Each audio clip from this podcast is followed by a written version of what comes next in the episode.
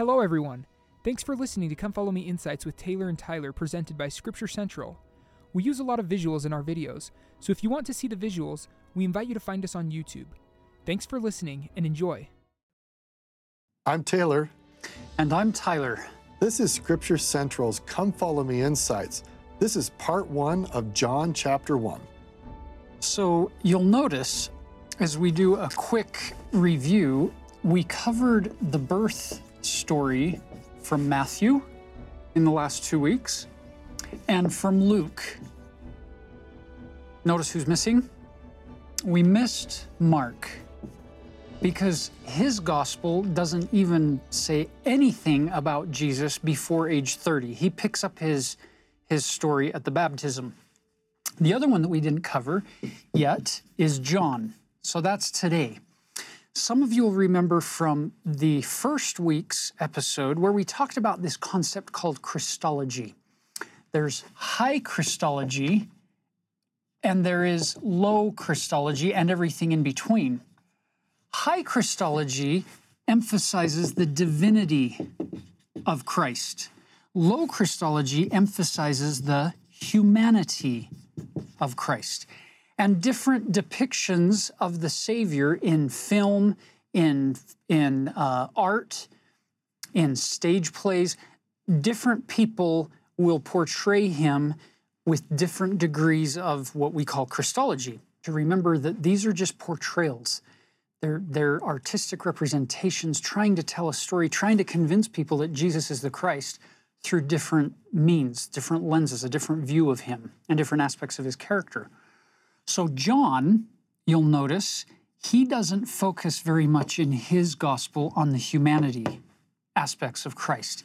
He is he's focusing on Jesus being divine God in the flesh and he's that's the the testimony that he's bearing.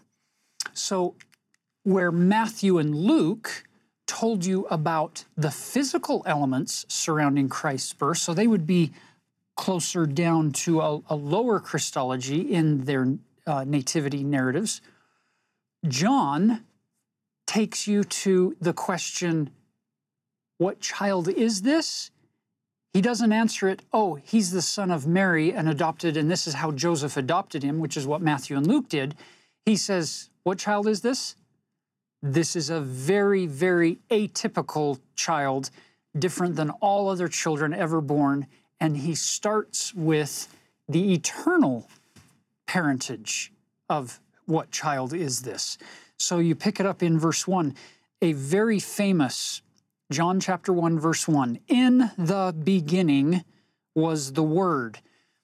You can see John using this repeat of an idea from Genesis chapter 1, verse 1, the whole Bible, which begins in the beginning. And he, he repeats that here in the beginning was the Word. If you look up that word in Strong's, you will see that it comes from the Greek word logos, or logos, we would say in English. Really important word. So, logos shows up in many words in English. If you have ever studied, for example, biology, or even the word theology.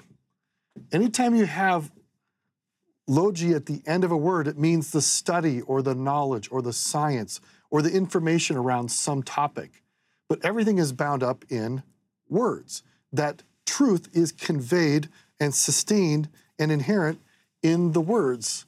And Jesus is the totality of that, that you cannot seek any other truth on any topic without beginning first with the ultimate word, Jesus himself. It's very, very powerful, all encompassing.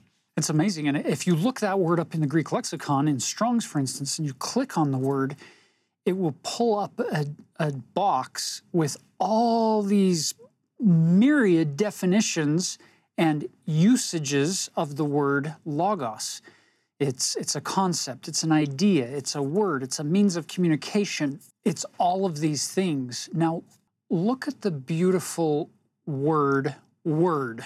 It's capitalized in our, in our King, King James Version of the Bible. those translators took that word logos, and of all the options in English that they could have used, they chose this word. Word. How do we use words to communicate? Notice this you have person A, you have person B, okay? Person A wants to communicate something to person B, and they have something that they want to share. So, what do you do? You take this idea, this concept, this feeling, and you encode it, usually, often in words that you either say or write or draw or portray in some way. And it becomes this medium whereby you can share things with another person. This person, person B, now hears or sees that, that effort to communicate and they decode, they interpret what was said. And at the end of the day, they get this idea or this, this feeling. And if good communication has happened, these will be very similar. Can you see the power of the word? The word is the go between medium in how person A communicates with person B. And in this context, your person B and God the Father is person A. And how does he communicate what he wants you to do, how, how to live? Through Jesus Christ, the Word of God. He is the, the messenger of the covenant. He's the go-between. I love, I love the primary song that encapsulates this idea of Jesus Christ being this go-between, this word. Listen to these lyrics. How could the Father tell the world of love and tenderness? He sent his Son, a newborn babe with peace and holiness. How could the Father show the world the pathway we should go? He sent his Son to walk with men on earth that we may know. How could the Father tell the world of sacrifice, of death? He sent his Son to die for us and rise with living breath. What does the Father ask of us? What do the scriptures say? Have faith, have hope, live like his Son, help others on their way. What does he ask? Live like his Son. I love, I love that concept of Jesus as this go between, this, this word. And if you have any questions, just follow the Son. That's the message from from John right out of the chute on, on just, and we've only gotten through the first line of verse 1. Let's add just a few more thoughts. In John's ancient culture, in the world of philosophy and science and thinking, ancient Greek philosophers had used sim- the same word to talk about how the world came into being, that it actually came through the Logos. So, this was an interesting concept that was actually known but in a much more kind of diffuse way. And John shows up and says, Let me help you guys identify and truly understand who it is that makes all things possible. And as a reminder, I want you to think about all the ways that words help you experience reality. And that is what Jesus offers. He is the essence and the source of reality and the way in which reality is communicated. It's just, it's through words. Very, very powerful concepts. And we're probably not supposed to have favorite gospels, but this is one of my favorite openings of any gospel because it's just, you can dwell on this for so long and find so much meaning that can drive us into the paths of righteousness. And for those of you who may not be aware, at the very, very back of your scriptures, at the back of your Bible, right before you get to the gazetteer and the maps, you'll see the Joseph Smith translation section that has some of the larger translation adjustments. And in John chapter 1, verse 1 through 34, it has some fairly significant adjustments that Joseph Smith made to this chapter. And you can read verse 1 and see some of those adjustments. We're going to stay with the, the King James Version of the text as we as we continue through this one. But we wanted to make you aware of that so that you can do the contrast and see the beautiful insights that Joseph Smith the prophet and seer of the Lord adds to our understanding as it came to us in the more traditional uh, English KJV uh, Bible. So here we go, back to the beginning. In the beginning was the Word, and the Word was with God, and the Word was God. Did you catch that? The Word was with God, and the Word was God. In English, this is really confusing, and it, and it causes people to scratch their head and say, "What? I, I don't get it. What is he saying?" This is one of those cases where if you look at this verse in the greekbible.com even though you don't you don't have to know greek you can mouse over each word one at a time that comes in one uh, version of what they think the the original john uh, text would have read. You can mouse over each of those words one at a time and see what the interpretation is. So if you notice here in the greek bible on on the screen the wording says ein arche and you'll also notice that it didn't give a, a definite article. Whereas in English, it gets translated in the beginning to echo those words from Genesis chapter 1. But it's not the beginning because the beginning would be a one and only. It's kind of a singular experience if it's in the beginning. The Greek text is fits beautifully this idea that in a beginning time, because arche is the same root as archaic, this ancient time, this extremity. The, the corner of a sail, for instance, is called an arche. It's this, this beginning point. It's not the one and only beginning point, it's a beginning point. So perhaps another way to look at this, another possible interpretation could be in a beginning time or at, a, at an initial point. Uh, which which fits beautifully with our with our restoration doctrine was the Word. So, ein arche, ein hologos was the Word. This, this logos, this, this concept that's so big. And you'll notice in the second phrase that it says this logos was next to or approximate, um, standing beside or with the God, ton theon the God. Now that's interesting. This character that John is introducing you to, that we're calling the Word, he was standing in proximity to, or next to, or with the, notice the definite article, the God. We might say the Most High God. And then it says, and this Logos was a Theos. He was a God, but he wasn't the God because this God was standing next to the God the Father.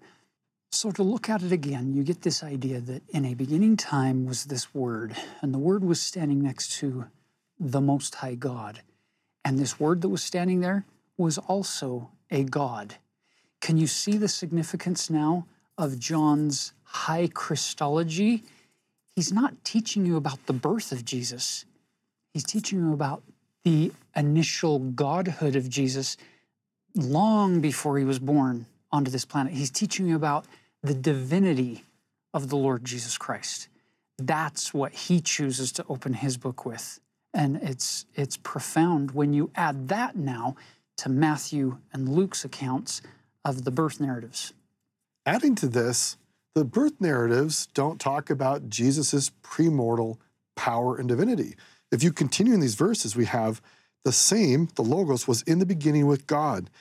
All things were made by him, and without him was not anything made that was made. That's incredible. So, adding to what we know about Jesus being born in the flesh, we now get this brand new perspective. Now, imagine if you'd never had access to the Gospel of John or the restored gospel, you wouldn't know about Jesus' premortal divinity. John provides that for us. And it's so expansive. In him was life, and the life was the light of men. And the light shineth in darkness, and the darkness comprehendeth it not. I had a really good friend when I went to Yale Divinity School. It was a very ecumenical learning experience. And that's a fancy term meaning that people from lots of different religious traditions came together to study the Bible. So we'd have Bible classes in the morning, and then we'd all get together at the cafeteria for lunch, my Baptist and Catholic and Episcopalian friends and others. We'd all sit around talking about things that we had studied with the professors and our different perspectives from our different theological traditions. And I remember talking about this concept of comprehension. I mentioned to this friend, this Episcopalian friend, that I thought it was strange that some some Christians said we could not comprehend God. I'm like, I feel like I, I can know God through prayer. And he said, You just used a different word. Like, what are you talking about? He said, comprehend and know are different words. They have similar meanings in some contexts, but comprehend is like a container that holds something. To use a simple example, imagine a container that you might put food into and put into a refrigerator. That's what comprehend means. It means to be able to wrap your arms around and contain. And what is this is saying here is that God himself cannot be contained by anything. Sure, we can know God. And my friend said, I believe I can know God as well. I just can't comprehend him. I cannot limit God. I cannot put him in a box. And that's what we get from John that Jesus is the light and the darkness. Darkness is out there, but the darkness does not create the boundaries for the light. The darkness does not create a box for the light. The darkness does not comprehend or contain or limit the light. Darkness is simply the absence of light. Very powerful concept. So in your life, you too can experience more life, and it's expansive. The darkness does not have to define your life. Instead, our lives are comprehended and defined and bounded by the light of Jesus Christ. That's a powerful uh, insight when you look at these words that John is using to help us better understand who Jesus is. So you'll notice we've already used the word word, logos. He's used the word he is the life. Now he's going to keep referring to the word or to Jesus as the light. And as Taylor described here, this light, notice he didn't say in verse 5, and the word or and jesus shines he he just refers to him by these symbols. The light shineth in the darkness. Now notice verse six, uh, 6 and 7 he introduces you to john the baptist. The same came for a witness to bear witness of the light that all men through him might believe. He was not that light but was sent to bear witness of that light You'll notice the King James translators have capitalized it every single time because it's referring to deity. He's a God. Before he was born, he was already a God, which adds to our understanding of the, the great condescension of, of Jesus Christ coming to the earth. And then he takes it one step further, verse 9. That was the true light, which lighteth every man that cometh into the world. That means every single person who was ever born has received the light of Christ, this power in our being that, that in, it gives us that ability to use our agency, that conscience, some people have referred to it as, that inner compass that everybody has, this sense of right and wrong, a moral compass, if you will, that everybody is enlightened by. I have had the privilege of meeting a lot of people throughout the world, and I'm always fascinated that I can see the light of Christ in people's eyes, that God is infused in his creation and in his children everywhere. And we gotta remember this large planet with billions of people. They all chose to come here just like you did. They all kept their first estate. They all chose Jesus. Some have remembered better than others. This is beautiful to remind ourselves that Christ is with everybody. Sometimes they don't see it, sometimes they don't feel it. And we have been invited, like John did, to witness of the light, to help people feel and see the light that is there, and to open the windows of their soul to experience even more of it.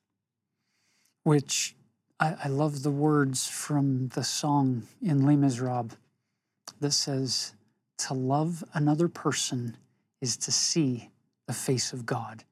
It's It's this idea of being able to recognize that light in other people as you're, as you're talking here. And you don't see that when you're contending or fighting or at war. You see that when you learn to love them. You can see that light reflected. Uh, I love the idea that uh, Mother Teresa of Calcutta shared that she was asked, How can you possibly do this work among the poorest of the poorest of the poor, the, the, the most deplorable situations that humans could be living in, and you, you work with these people? And her answer was, I look for the face of Jesus in everybody I meet. And then she goes on to say, I've never once been disappointed. Tells you something about this idea of, of the power of love and to be, to be able to recognize this light in other people. Verse 10 goes on to say, He was in the world, and the world was made by him, and the world knew him not. the very creator of heavens and earth, how did we welcome him?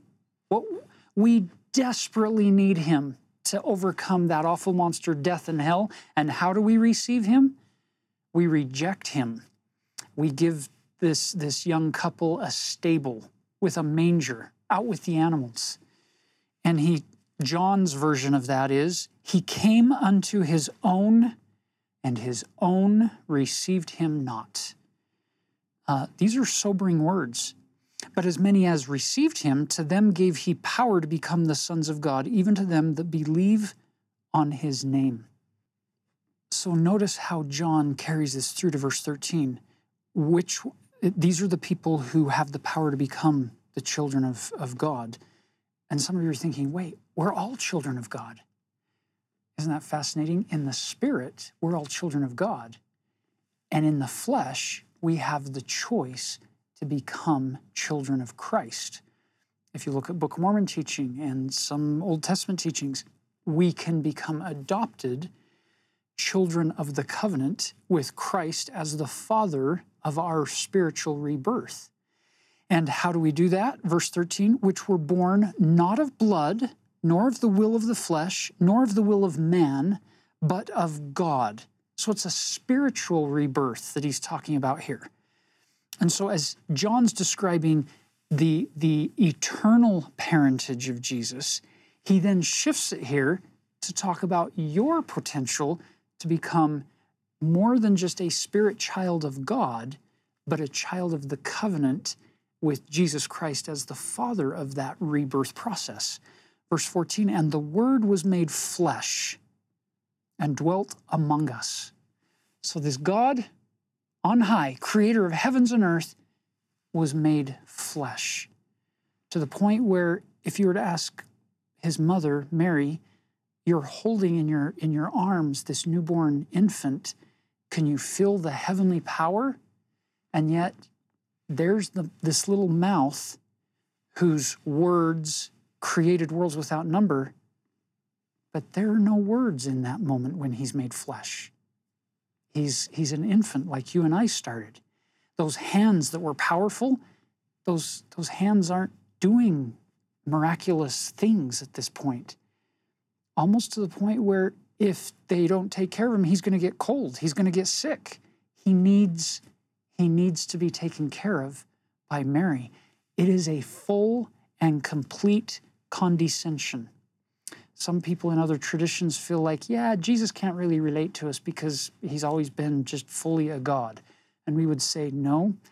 According to Doctrine and Covenant, section 93, he came down and became like us. And as John says here, he was made flesh, he dwelt among us, he became one of us, and then he grew from grace to grace into this stature spiritually of understanding better who he was and what his true mission was, and he then fulfilled it.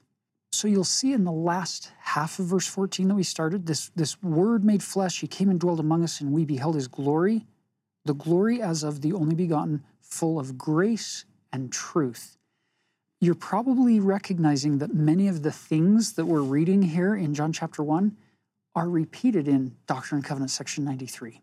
These are the same kinds of ideas that are revealed to the prophet Joseph.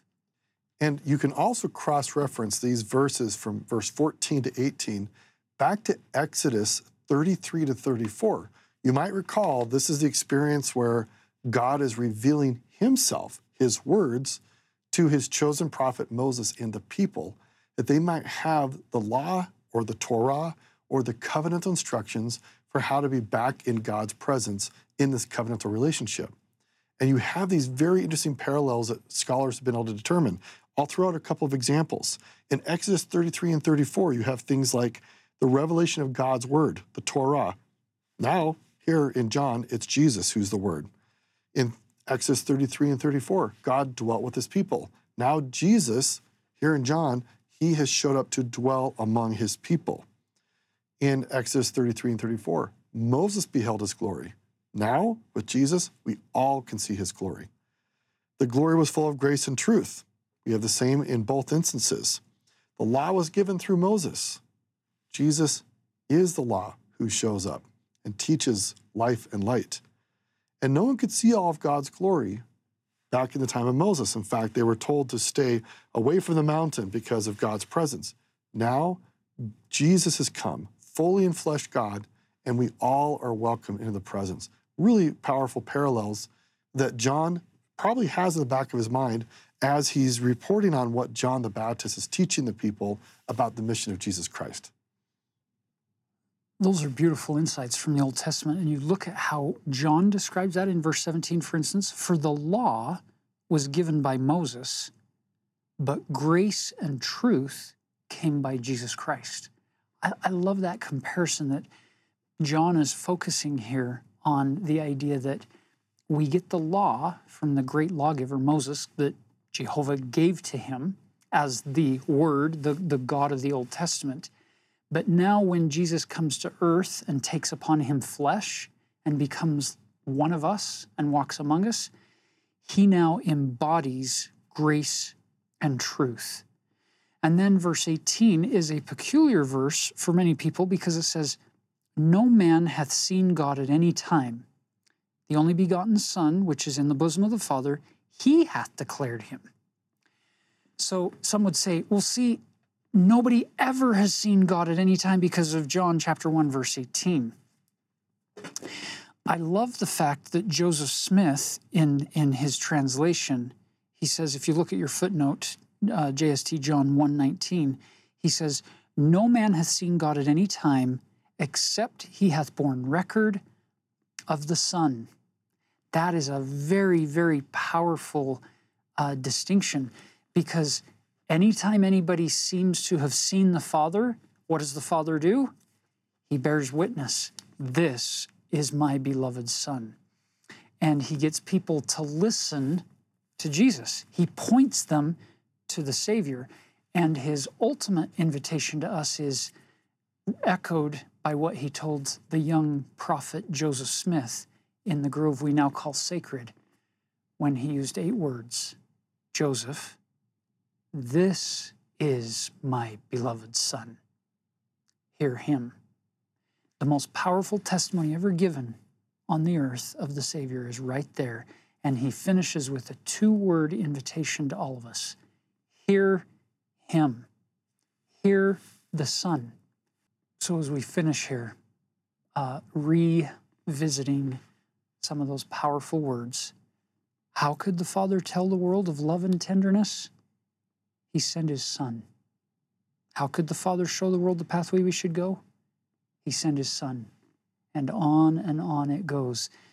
As we uh, close this particular part one of John chapter one episode, it's our invitation to look more than ever before at not just the physical story of the coming forth of Jesus, but to add to it this really high Christology narrative that we get from John to say, Come unto Christ and be perfected in him, because the word is mighty to save. He is the light and the life of the world.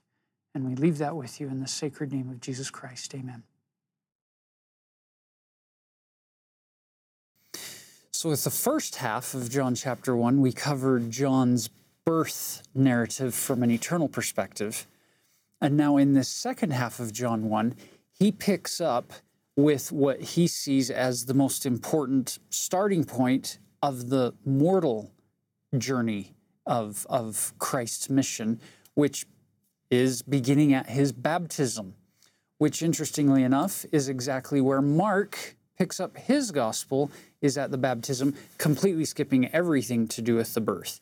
So as we dive into chapter nine, chapter one, verse 19, it says, And this is the record of John when the Jews sent priests and Levites from Jerusalem to ask him, Who art thou?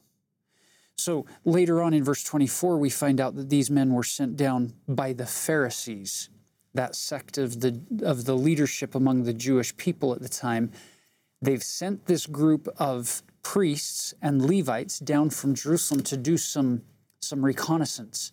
Find out who this guy is and why so many people are going down and listening to him and following him, and some being baptized by him. Uh, figure out who he is. This is such an important question. Here it is, so early in the record. Who art thou?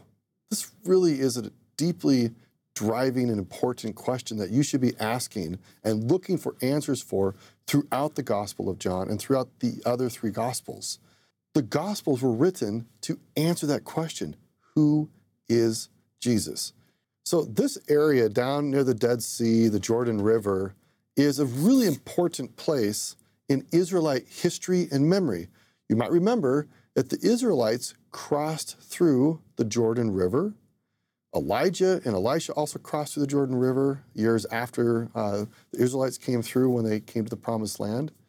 And there was also a heap of stones that was put there by the people after they crossed through as a witness that God had led them safely through the wilderness, out of Egypt, and through this water to the Holy Land. So, in some ways, this is almost like the starting point. This is like the entry point into the Holy Land. It's, the, it's marked with this is where our religious and national eh, memory and identity begins. So, the fact that John is down here just plays upon these historical national memories for the Israelites that this is a place of consequence and meaning. In some ways, if you want to have an analogy, it's almost like Brigham Young saying, This is a place. We now have a monument in Utah that marks where Brigham Young said this. I sometimes think of John the Baptist being in a similar location where the Israelites have come through and they're now say with Joshua, This is the place, and they mark it. John is trying to reignite that memory that God has chosen his people and there's a new age coming with a new promised land.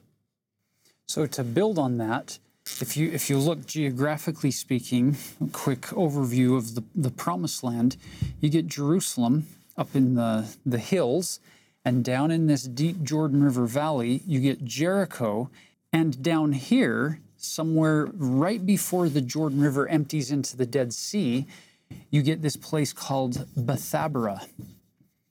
The place, the house of the ford. This is the traditional spot where Taylor's talking about them coming across the Jordan River to enter into the promised land, and they begin the conquest of Canaan with the city of Jericho. Uh, this is geographically, there are some incredible lessons to be learned here by the location out here in the Judean wilderness.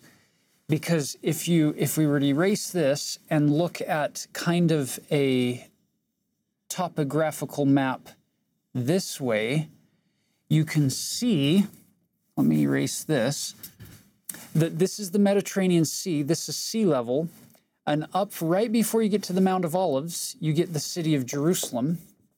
And the minute you pop over the Mount of Olives to the other side on the east, then it goes down, down, down, down, down, down, down. You're losing elevation every step. It's a steep decline all the way down into this Jordan River Valley, into the Dead Sea area. And this is the lowest place on planet Earth where you can walk, is around the Dead Sea. And incidentally, today, the Dead Sea doesn't look like this anymore. It looks more like that, with a few ponds here and a little connecting. The Dead Sea is actually dying.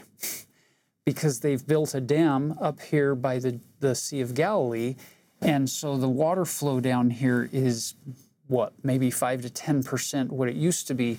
So if you go to the Jordan River today, it is significantly small compared to what it used to be, where Jesus and John would have been familiar with it. Um, the significance to me, geographically speaking, is of all the places for John to baptize, the geography is teaching a lesson here. This is the lowest place you can go on planet Earth and find fresh water. So, for Jesus to be baptized or for John to be baptizing people, as Taylor already mentioned, the significance of the entrance point into the promised land is one, one area of meaning, and a second area is if Jesus is going to descend below all, symbolically, even in his baptism, he's going to the lowest place on planet Earth where you could be baptized in fresh water. So there's there's a lot of, of fun symbolism tied into just the geography of this story, especially when you consider what baptism is. It's a gate, an entrance point, a starting point as you begin on a journey on the covenant path. Well, they called this the promised land. For us, the promised land that we're seeking is heaven. And where do you begin? Where do you get on the path that leads you to heaven? In the waters of baptism. So Jesus comes to this place where John is baptizing, which was the entry point into the promised land. Well, baptism is our entry point into that path that leads us to our promised land as well. So, some years ago, my brother helped me discover a really amazing insight. We got talking about the Sea of Galilee and the Dead Sea, and I said, "This is fresh water, and this is this is salt water." And he's like, "Well, why isn't the Galilee fresh water and the Dead Sea, or why is the Galilee salt water and the Dead Sea fresh water?" And I thought about that for a minute. I'm like, "Oh, well, because the river flows down. Like all rivers flow down elevation." Suddenly, it dawned on me that the word Jordan in Hebrew is related to the word Jared, and it means, can you guess? To go down. Now, as a description of what a river does, it's like every river goes downhill. But the significance is incredible. Building on what Tyler has been helping us understand, this river that's called to go down, think about Jesus. He came down from heaven, he condescended. And then he came down from Galilee and he went down into the water. Eventually, he went into the grave and came back up. So, the name of the river is the lesson. In fact, the river itself is the lesson about what Jesus does. He goes down for all of us, that he can support and uplift all of us. All of us will go down. We'll suffer, we'll struggle, and importantly, we do need to ritually go down in the waters to be baptized and be brought back up. But I love that my brother, TJ Halverson, helped me figure this out that a name that I'd known for years that seemed kind of simple and easy had all this deep symbolic significance. One other thought on the fresh and salty water aspect that is kind of instructive for us is if you look at the, the Sea of Galilee, it's fed by by a couple of water sources. And you, you see that every drop of water that the Sea of Galilee receives, what does it do? It gives it freely away. Whereas the Dead Sea, sitting at the very lowest point on planet Earth, every drop of water that comes into the Dead Sea, it selfishly holds on to and will never give up. When I was serving my mission in Curitiba many years ago, uh, Sister Oliveda, my mission president's wife, she shared this little insight with us uh, in one zone conference that she said, You want to be like the Sea of Galilee. You want to be the kind of person who, when heaven gives you things, you don't hold on to them selfishly. You give them away, and in giving, you will receive more and you will have life in abundance. If you go to the Sea of Galilee, fish and, and beautiful plants and animals live in this region. That water is beautiful, it's wonderful. And then she said, You don't want to be like the Dead Sea that selfishly holds on to everything because then you become dead, spiritually speaking. You become lifeless. If anybody ever offers you a free fishing trip to the Dead Sea, it's a hoax because there's no fish that can live in this body of water. So when the water gets to the Dead Sea, it can't leave only by evaporation. So all of the sediment and all of the salt from this region that comes into this sea, it gets stuck there. It turns out it's eight times saltier than, than your average seawater. It's impossible to, to sink and to go down inside of this water. It, you can't, you, you float. Uh, so there's, there are beautiful symbols tied up into even, even the bodies of water and this, this river connecting them. Now that's just one way to look at this geography, and there are other lessons that you can, you can pull out from, from these elements. But let's jump in now to this location. The, the leaders of the Pharisees have sent these priests and, and Levites down to this wilderness to see what is going on out there with this man. And verse 20 says, He confessed and denied not, but confessed, I am not the Christ. I am not the Messiah, your, your long awaited Savior. That's not me. So when they realize, okay, so you're not claiming to be the Messiah, so then they ask him some follow up questions. What then? Art thou Elias? And he saith, I am not. Art thou that prophet? And he answered, No. Fascinating that there's there's something in their their body of prophecies of a great prophet who would come someday. And they're saying, Are you that great prophet? And he says, No. And so then they say finally, Who are you then? That we may give an answer to them that sent us. What sayest thou of thyself? So here's the second time they've just opened open up the question. So who are you? And he says, I am the voice of one crying in the wilderness, make straight the way of the Lord, as said the prophet Esaias or Isaiah. So Esaias is the Greek uh, transliteration into English for the Hebrew Isaiah. And so they asked him and said unto him, Why baptizest thou then, if thou be not the Christ, nor Elias, neither that prophet? And John gives them the answer I baptize with water, but there standeth one among you whom you know not. And he it is who coming after me is preferred before me, whose shoes latchet I am not worthy to unloose. I, I, I, am not worthy to even get down and undo his sandals. Which that was the work for a slave to take care of a master's shoes. So John is showing extreme humility while also elevating who Jesus is. Now there's some fascinating things going on here that the fact that they that John quotes from Isaiah chapter 40 now, during the Old Testament year, when we talked about Isaiah, we laid out that Isaiah 1 to 39 is often prophecies of the consequences of people breaking the commandments. But Isaiah 40 is a massive transition point in the entire book of Isaiah. And the main theme is hope. And notice, this is what John is preaching. What Isaiah taught so many centuries ago, God is now doing. He is bringing hope. And if you think about all of us being invited to take upon ourselves the name of Jesus Christ at baptism, baptism is the gateway that opens us up to the hope of everlasting life with God. It's very powerful how these scriptures are all interconnected, inviting us to see that God is giving us the hope that we all desire.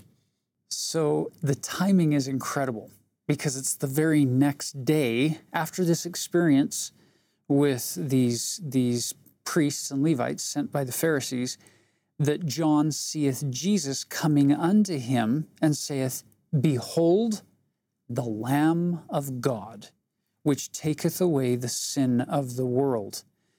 Again, they're looking for a Messiah to fulfill all of those second coming prophecies, this, this mighty lion of the tribe of Judah to come and, and overthrow the kingdoms. And here's John, the preparer of the way for the Lord, saying, There's the Lamb of God. And he came to take away the sins of the world, not to take away the ruling of Rome or the, the kingdom's power over the people of the, the Jews. And he says in verse 30, This is he of whom I said, After me cometh a man which is preferred before me, for he was before me. He was the beginning and he is the end. And I'm, I'm preparing the way for you to accept him.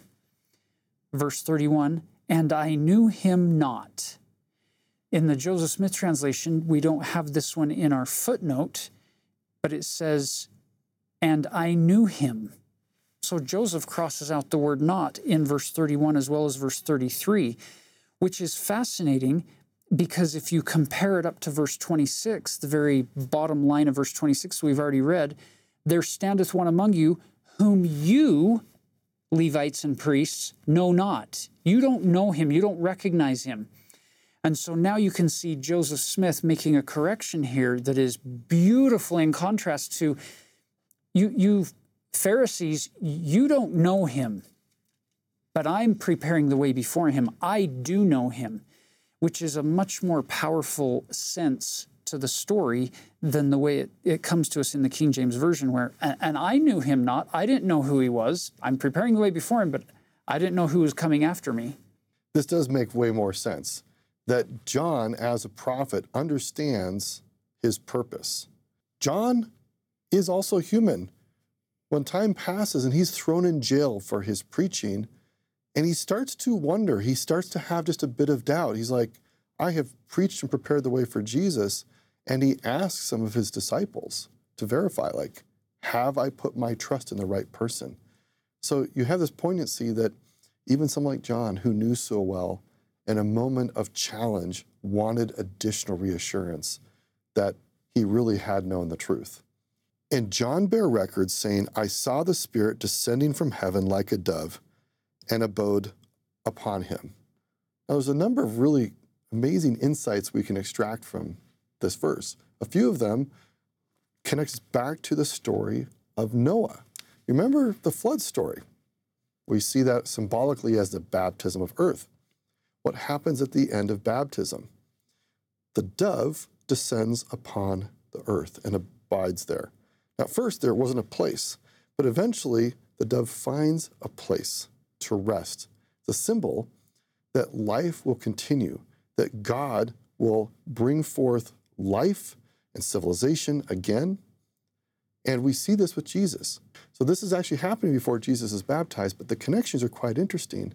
That the dove coming to Jesus is a little bit like the dove that we see in the new beginning of the earth at the time of Noah. And if you if you do some some number comparisons here, it's kind of fun symbolically, because Peter in the New Testament he's going to refer to the to the Noah experience on the ark, and he's going to mention eight people who are saved. It's Noah, his three sons, and and their wives. So four plus four, total of eight. And now you get this motif of this new beginning. Keep in mind, seven is complete, perfect, or whole, a, a complete cycle so there were seven days of creation. It was finished. It's complete. That circle cycle is done. So, what is the number eight? In one essence, it's a new beginning. You start again. It's a, it's a rebirth, so to speak. And on the ark, the rebirth for the earth, so to speak, and it's a new beginning with eight people. And what is the age that the Lord has established in the Doctrine and Covenants for us to have our children be baptized if, if we've taught them and prepared them? It's at eight. It's a new beginning. And it, it comes in connecting this story of the ark, a new beginning, with the baptism, which is a new beginning. Um, kind of, kind of a, a new perspective for us to consider especially for those who have been baptized, that you go to the sacrament table every week and you make a new covenant on what could be considered the eighth day. Some are like, what do you mean the eighth day? Because Saturday is the seventh day. It completes the cycle of the week because the first day of the week is Sunday. And so technically, first day or eighth day, it's it's a new beginning. Again, every Sunday is a new beginning where we can have baptism like covenantal connection and renewal of connection with the Lord Jesus Christ as we make that new covenant every week. So it's not just a one time event in our life. That is a super helpful insight. So that takes us to verse 33, where Jesus is baptized. And it says, And I knew him, JST, but he that sent me to baptize with water, the same said unto me, Upon whom thou shalt see the Spirit descending, that's the dove symbolically, and remaining on him, the same is he which baptizes with the Holy Ghost. And I saw and bear record that this is the Son of God. Can you see the power of John's testimony and his high Christology? He's not focusing on Jesus being the son of Joseph and Mary. He's not focusing on the earthly, the human side. He's saying, This is the Son of God. So, chapter one, as he opens up his, his incredible gospel, it is different than the synoptics, the, the Matthew, Mark, and Luke that see the same stuff, same optics. Uh, everything in chapter one is establishing this foundation of belief in Jesus Christ as the divine Son of God, the Lamb of God who came down to take away the sin of the world, who was going to be slain in order to overcome death and hell for us. He needs to begin his ministry with a baptism, just like you and I also are commanded to then get on the covenant path and make that connection with God through this same uh, ordinance thus following the example of the Son of God. It's a powerful testimony coming to us from John. As we continue in John's record, we have these conversations that are recorded about who is Jesus? What is his, his identity? And you'll see this throughout the four Gospels. This is a big question. Who is Jesus? How do we recognize him? How do we identify him? And you'll see throughout the, the Gospels that there are people who clearly see him and understand him, and others who are confused and eventually come to understand, or actually do know who he is and then turn against him. So you see this, this happening here, not the turning against, but just this questioning who is this person? It's like the big reveal that everyone's been waiting for the hero to arrive. And how do we know who that person is. So we get into verse 35. Again, the next day after John stood and two of his disciples, and looking upon Jesus as he walked, John saith, Behold, the Lamb of God. So John is providing an identity or a definition or a marker for people to understand Jesus. And the two, disciples heard him speak, and they followed Jesus. Then Jesus turned and saw them following, and saith unto them, What seek ye? Really important question. Interesting that shows up so early in the Gospel of John because we can imagine ourselves as one of these disciples. And Jesus asking us, What are you seeking? What do you really care about? What do you want?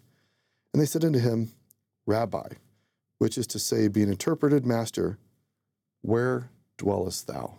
I love that. And I love the invitation it provides for us that as disciples, we also should seek to know where does Jesus dwell and then to follow him into that dwelling. And can I point out here that from this point on, we don't talk about John the Baptist in the rest of chapter 1.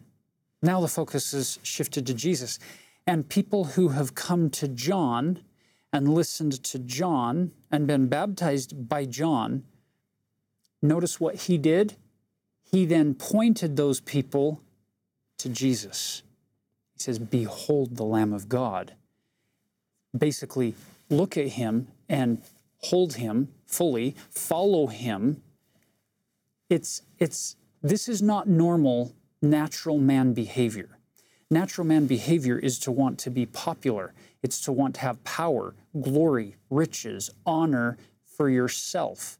All those things that, that the devil up in the premortal council was was seeking after exclusively for himself. We all wrestle to a much smaller degree with that same issue internally. And I love John the Baptist, how quickly and how readily he's able to give away everything that God has given him by way of followers and disciples. He recognizes my goal here isn't to get you to come to me, it's to follow him. And don't you love the fact that our curriculum for Sunday school and priest and relief society and seminary and young men and young women is called Come, Follow Me? That is the ultimate invitation of Jesus Christ, and John is helping people follow that. Uh, it's, it's kind of the goal of every teacher and every leader and every parent is to be a little bit more like John in getting people, you teach in such a way that the people you're, you're interacting with actually follow Jesus and they, they change their life in that process of following Him. It's a beautiful, beautiful end goal for all of us to keep in mind as we teach and as we raise children and as we lead in the gospel of Jesus Christ. So we're introduced to two of these really important disciples that we'll hear about extensively throughout the Gospels and the New Testament.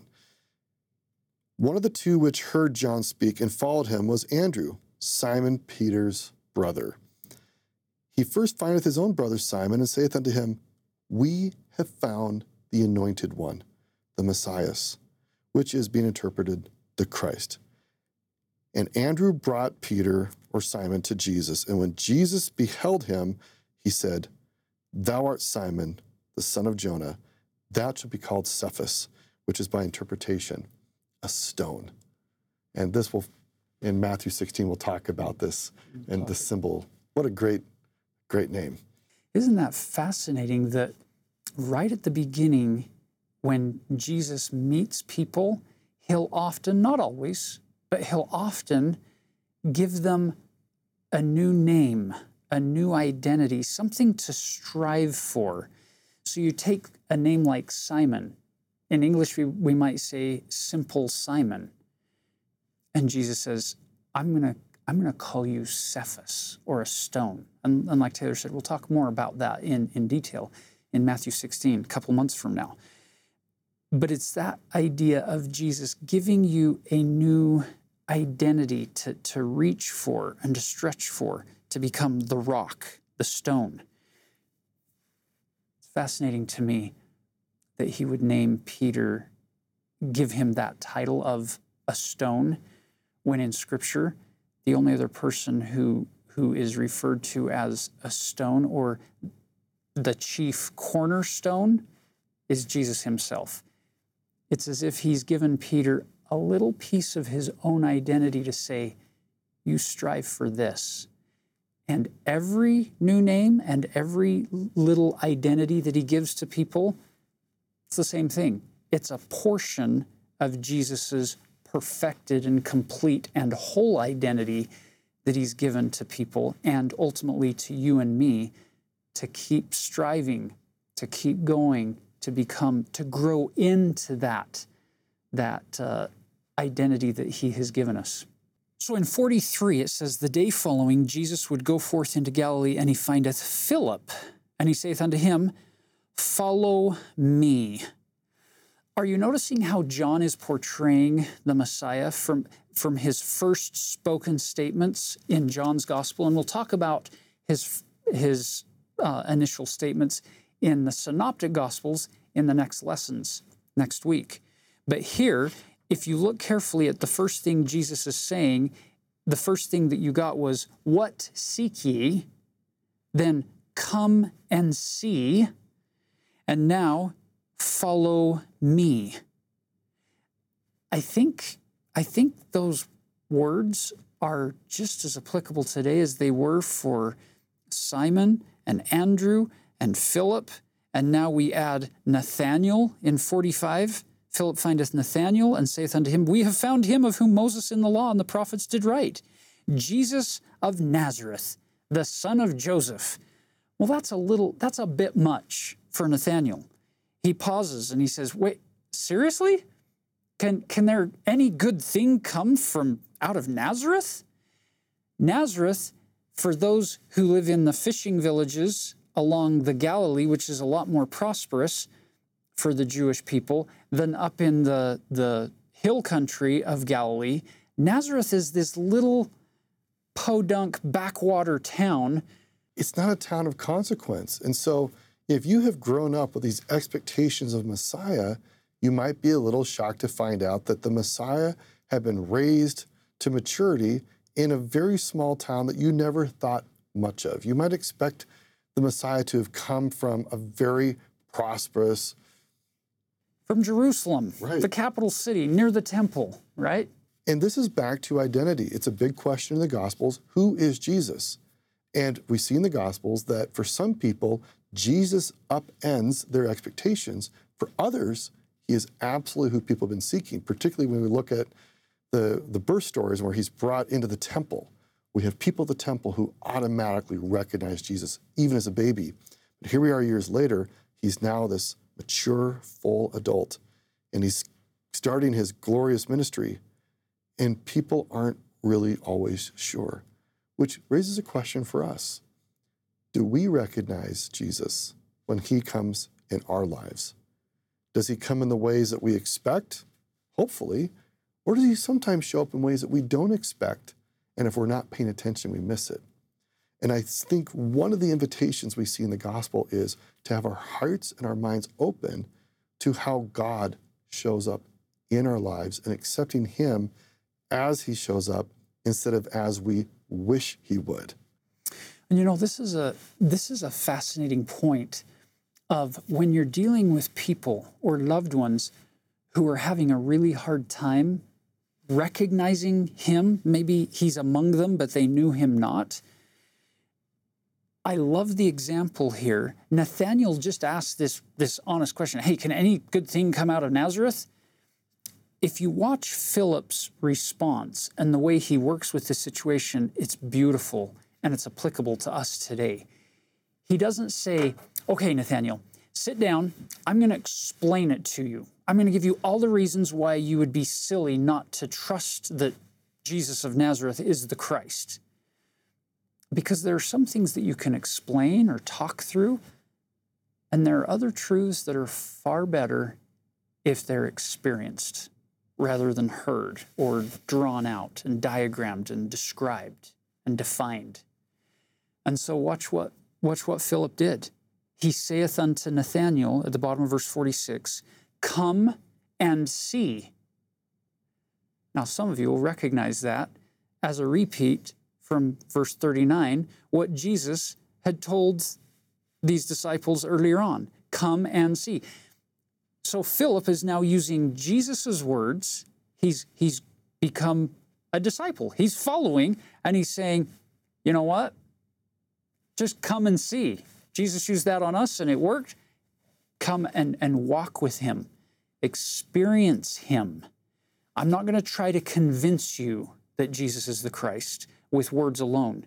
I want to introduce you to Jesus Christ so that you can feel of his strength and his power and his wisdom and his, his mission.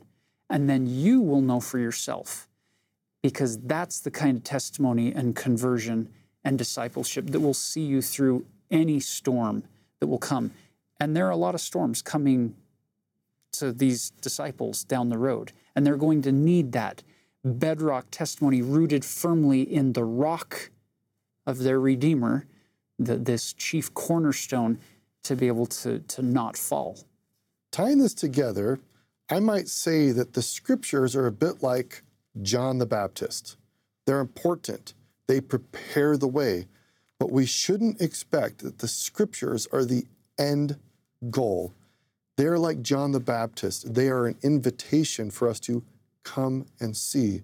It's not sufficient for us to sit at our table or our desk in a chair enjoying the beautiful words of God in scriptures. That's good.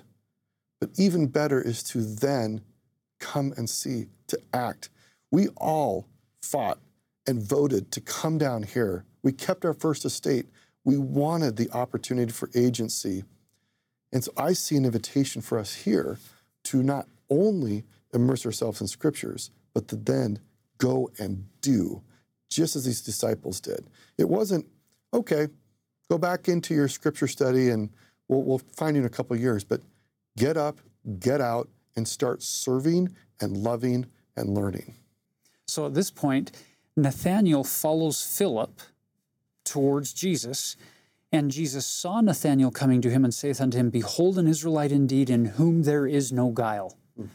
This is an Israelite, and if you look at the footnote, the Greek word there could also be interpreted as no deceit, no fraud. This is this is a genuine Israelite, this uh, Nathanael here. And so he saith, saith unto him, Whence knowest thou me? How do you know that I have no guile? We've never met. I've never seen you before. And a guileless person would sincerely ask that Would, question. would say that exactly. And so Jesus answered and said unto him, Before that Philip called thee, when thou wast under the fig tree, I saw thee. So there's some experience that Nathanael had sitting under a fig tree where Jesus saw him. And only Nathanael and God would know about that experience. There's something going on here where all of a sudden, at this point, it doesn't matter what Philip or Andrew or Simon or anybody else would have taught him. This experience, all by itself, he's now making a connection with Christ that is profound. And Nathanael said, Rabbi, thou art the Son of God, thou art the King of Israel. And Jesus answered and said unto him, Because I said unto thee, I saw thee under the fig tree, believest thou? Thou shalt see greater things than these. It's, it's kind of this, oh, this is just the beginning, Nathanael. You wait. There's an important phrase here in verse 49 Thou art the Son of God, thou art the King of Israel. These phrases are synonymous. Now, it is true that Jesus is literally the Son of God, but in ancient Israel, the Son of God was also a title of the King. And this is important because this is back to the question of who is Jesus? What's his identity? Now, Jesus never openly says, I'm the king. He will let other people say that. But it is this identity, in part, that causes such consternation later in the Gospels, where people who are in power decide to remove Jesus and execute him because they see him as a threat to their power and their perceived kingship. And by the way, don't we see this in the Book of Mormon? We have groups called the kingmen who believe it's their right to rule and reign. And there's really only one king, the king of heaven. And anybody who's ruling on earth, any king, president, ruler, whoever it is, their job is to model what it means to be the Son of God, the King of Israel, and to stand in his place and tell whose right it is to rule and reign and to never take power for themselves. This is very, very significant here this core identity of Jesus, Son of God, King of Israel. And he's going to add another title to that in verse 51 when he tells Nathanael, Hereafter ye shall see heaven open and the angels of God ascending and descending upon the Son of Man. Notice he didn't say upon the Son of God, he says upon the Son of Man. And that phrase, Son of Man, is highly significant in a cultural context in the first century among these Jews. Yeah. In some contexts, if you're just talking about a normal human, other humans might call themselves a son of man in the ancient uh, Hebrew Bible. But when Jesus uses this phrase throughout Scripture, he is very consistent and he's referring to his heavenly identity. So, Son of God is his earthly identity as the King of Israel. Son of Man is his heavenly identity as a God. So it's kind of strange how Son of God you'd think would be his divine identity. But Son of Man really talks about his divine heavenly identity. And notice where you even have these references. You will see the heavens open and the angels of God ascending and descending. So there's even this reference about the heavens. So these two identities are crucial. Jesus' heavenly identity, Son of Man, and his earthly identity, Son of God, King of Israel. So the Pearl of Great Price gives us one additional way, in addition to all of the biblical contexts of how to look at that phrase, Son of Man. But if you look at uh, Moses chapter 6, verse 57, in, in this uh, vision that Enoch is having with God, you'll notice in verse 57, we're told that in the language of Adam, man of holiness is the name of God. And the name of his only begotten Son is Son of Man, even Jesus Christ, a righteous judge who shall come in the meridian of time.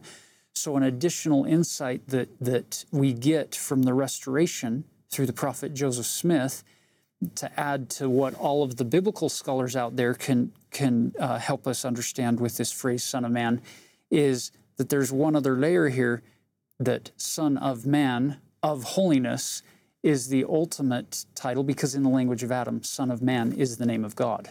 So, as we close this episode and this week's study of John chapter 1, we hope that you'll, you'll take seriously this invitation to come and see, not just this week and not just this year as we study the New Testament, but for the rest of our life to continually come and see the Lord, not just in, uh, in our scripture study or by going to church or by going to the temple, but doing those things with the purpose of trying to see and recognize and behold the Lamb of God, who is our Savior.